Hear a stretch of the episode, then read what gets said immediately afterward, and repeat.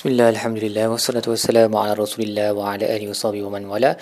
InsyaAllah dalam episod kali ini kita akan membincangkan tadabbur bagi muka surat 188 Surat Taubah ayat 7 sehingga ayat 13 um, Separuh pertama muka surat ini bersambung lagi tentang Bagaimana orang musyrikun mereka yang dalam konteks zaman Nabi lah especially uh, mereka ni sentiasa memungkiri janji jadi mereka tidak layak untuk diberikan uh, peluang lagi eh. selepas 4 bulan ni dah tak ada peluang dah mereka kena keluar sebab mereka memang tidak menganggap orang beriman sebagai uh, saudara mara sendiri walaupun mereka ada yang mempunyai pertalian darah tapi mereka tak hormati perkara tersebut tak bagi naungan kerana mereka adalah fasik dan uh, apa terlalu memilih uh, nafsu syahwat untuk memiliki dunia ini sehingga mereka sanggup memutuskan silaturahim menghalang orang Islam daripada uh, melakukan ibadat menghalau mereka dan sebagainya lah.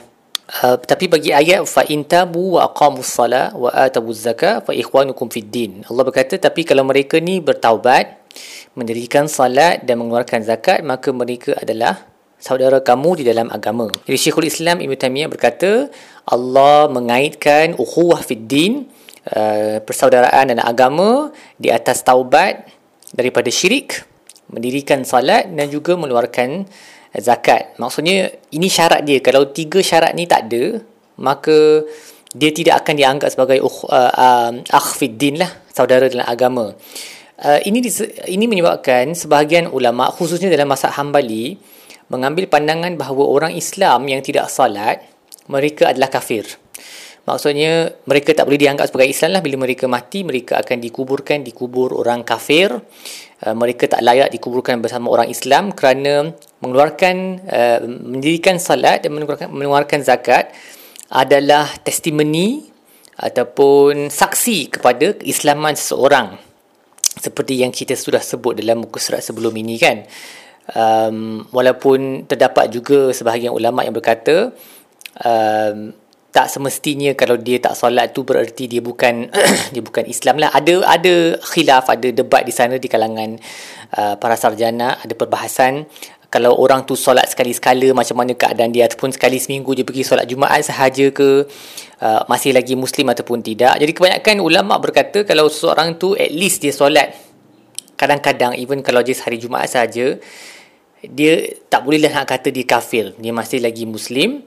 Um, tapi memang ada pandangan yang lebih syadid yang lebih keras berkata kalau dia tinggalkan salat harian sekalipun dia sudah pun dianggap sebagai sebagai kafir kerana dia mengambil ringan perkara itu.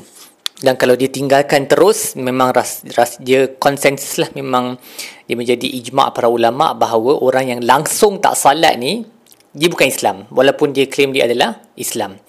Yang menunjukkan betapa besarnya um, syiar yang ini yang salat dengan zakat ni yang kalau orang tinggalkan dia tak boleh dianggap Islam lah. Zakat pun ada perbahasan juga.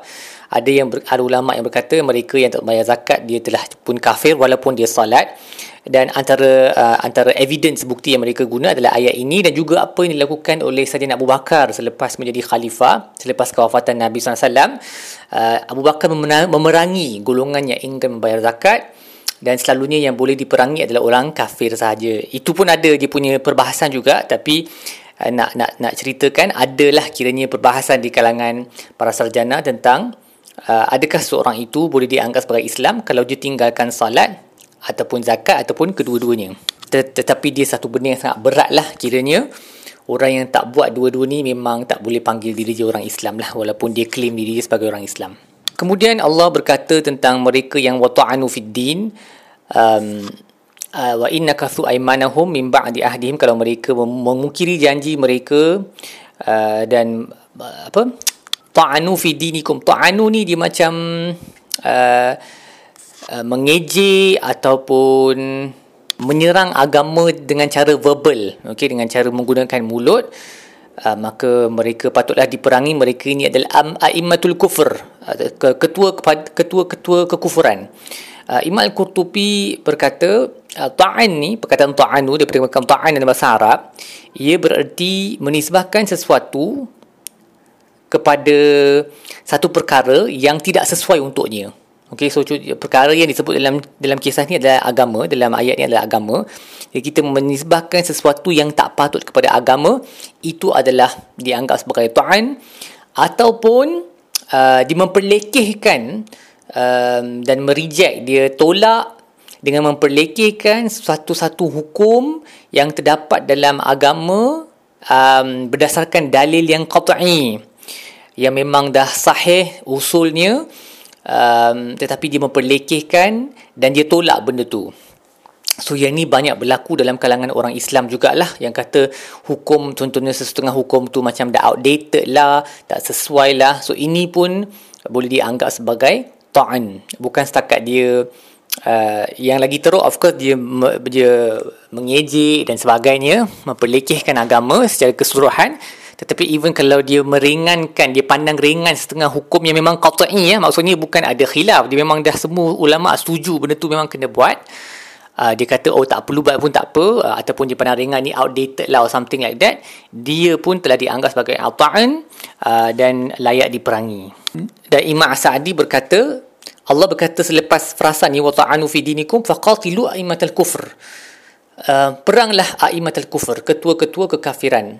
Uh, ini memberi indikasi bahawa mereka kalau kita ikut definisi Imam Al-Qurtubi tadi tentang at-ta'an uh, yang uh, meliputi mereka yang memperlekehkan ataupun memandang ringan setengah hukum di dalam Al-Quran yang telah uh, jelas berdasarkan dalil-dalil yang qat'i yang dah tak boleh diragui uh, maka mereka ini sudah boleh dianggap sebagai a'immatul kufur.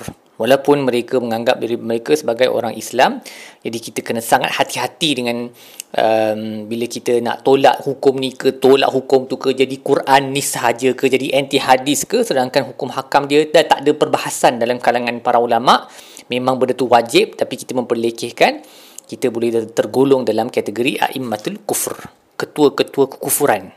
Waliyadzubillah baik apa yang kita belajar daripada muka surat ini yang pertama uh, seperti yang saya sebut tadi bahawa ukhuwah Islam, persaudaraan Islam ni dia ditegakkan di atas tiga perkara. Yang pertama tauhid, bebas daripada syirik, yang kedua mendirikan salat dan yang ketiga mengeluarkan zakat. Uh, tauhid tu kerana ia adalah paksi segala benda kan, segala amalan.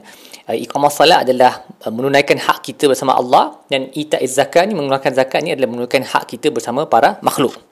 Kita juga belajar bahawa uh, al-ta'an fid din memperlekehkan agama ataupun menyerangnya secara verbal adalah ridah dan kufur maka wajib mereka diperangi uh, dan mereka kalau nak bertaubat kena taubat balik kena mengucap balik.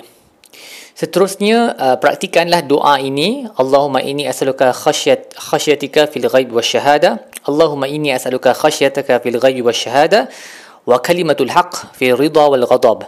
Ya Allah uh, aku memohon daripadamu um, ketakutanmu um, dalam keadaan uh, gaib dan juga syahadah maksudnya bila bersendiri dan juga di khayat ramai dan juga kebolehan untuk menyebut kebenaran dalam setiap masa. Sama ada aku dalam keadaan uh, redha ataupun dalam keadaan aku marah. Um, ni berdasarkan ayat yang Allah sebut atakhshawnahum fallahu haqqu an takhshawhu in kuntum mu'minin. Adakah kamu takut mereka Allah lebih layak untuk kamu takuti jika kamu beriman dan doa ni adalah warid daripada uh, hadis Nabi SAW um, dan dia mengajar kita untuk mentakuti Allah lebih daripada semua benda lain dalam sendirian dan dalam di hadapan orang ramai dan juga menyebut kebenaran dalam setiap waktu. Uh, jangan bila dia sesuai untuk kita sahaja kita sebut kebenaran bila tak sesuai ataupun bila kita marah kita mula memfitnah orang lain ataupun uh, kita takut jadi kita tak sebut. So doa ini uh, elok di dibaca dan diamalkan. Baik setakat itu sahaja dapur kita bagi muka surat ini. InsyaAllah kita akan sambung episod-episod yang lain.